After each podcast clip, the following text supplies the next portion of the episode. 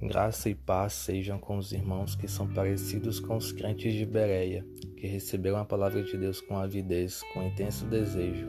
Porquanto está escrito em Atos capítulo 17, versículo 11: Ora, estes de Bereia eram mais nobres que os de Tessalônica, pois receberam a palavra com toda a avidez, examinando as Escrituras todos os dias para ver se as coisas eram de fato assim. Para entender o porquê de Lucas ter escrito esse versículo no livro de Atos dos Apóstolos, é preciso voltar ao início do capítulo 17. Em suas viagens missionárias, Paulo havia passado por Anfípolis e Apolônia até chegar a Tessalônica, que era uma cidade que tinha um importante porto militar e comercial e era a maior cidade da Macedônia.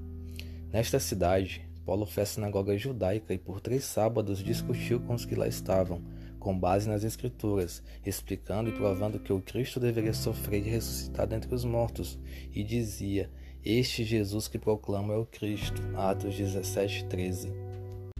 Discutiu com eles com base nas Escrituras.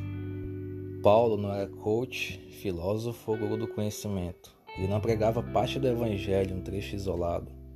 Ele proclamava o Cristo e aos judeus mostrou com base nas Escrituras que Jesus é o Messias que eles tanto esperavam e alguns esperam até hoje. Ele usava as Escrituras para pregar, e todo pregador, missionário, evangelista e cristão contemporâneos devem tomar Paulo como exemplo. Ele foi criado debaixo da escuridão da lei que tinha a salvação visível como uma silhueta, e foi levantado pela luz da graça que trouxe à tona toda a misericórdia do Senhor ou seja, ele tinha domínio intelectual tanto sobre a lei quanto sobre a graça. E pregava e discutia com base nas Escrituras, e com certeza dava o seu testemunho. Este nada mais é do que mostrar às pessoas o que Cristo fez por você e em você.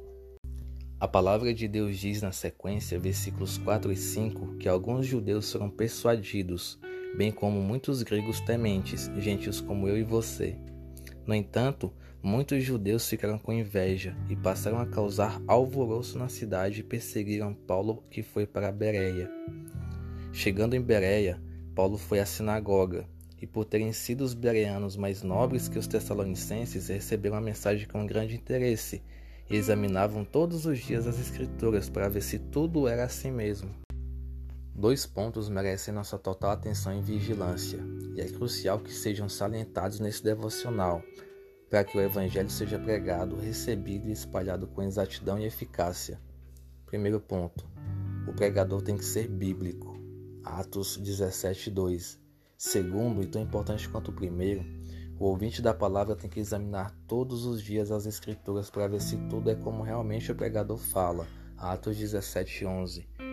Por isso, nós que pregamos, sejamos bíblicos e falemos somente do que as Escrituras dizem respeitando a exegese e a hermenêutica dos textos bíblicos, e nós que ouvimos, analisemos as Escrituras para ver se o que estão pregando a nós é realmente o Evangelho de Cristo, ou apenas doutrinas humanas que nos fazem adorar em vão ao Senhor. Deus lhe abençoe.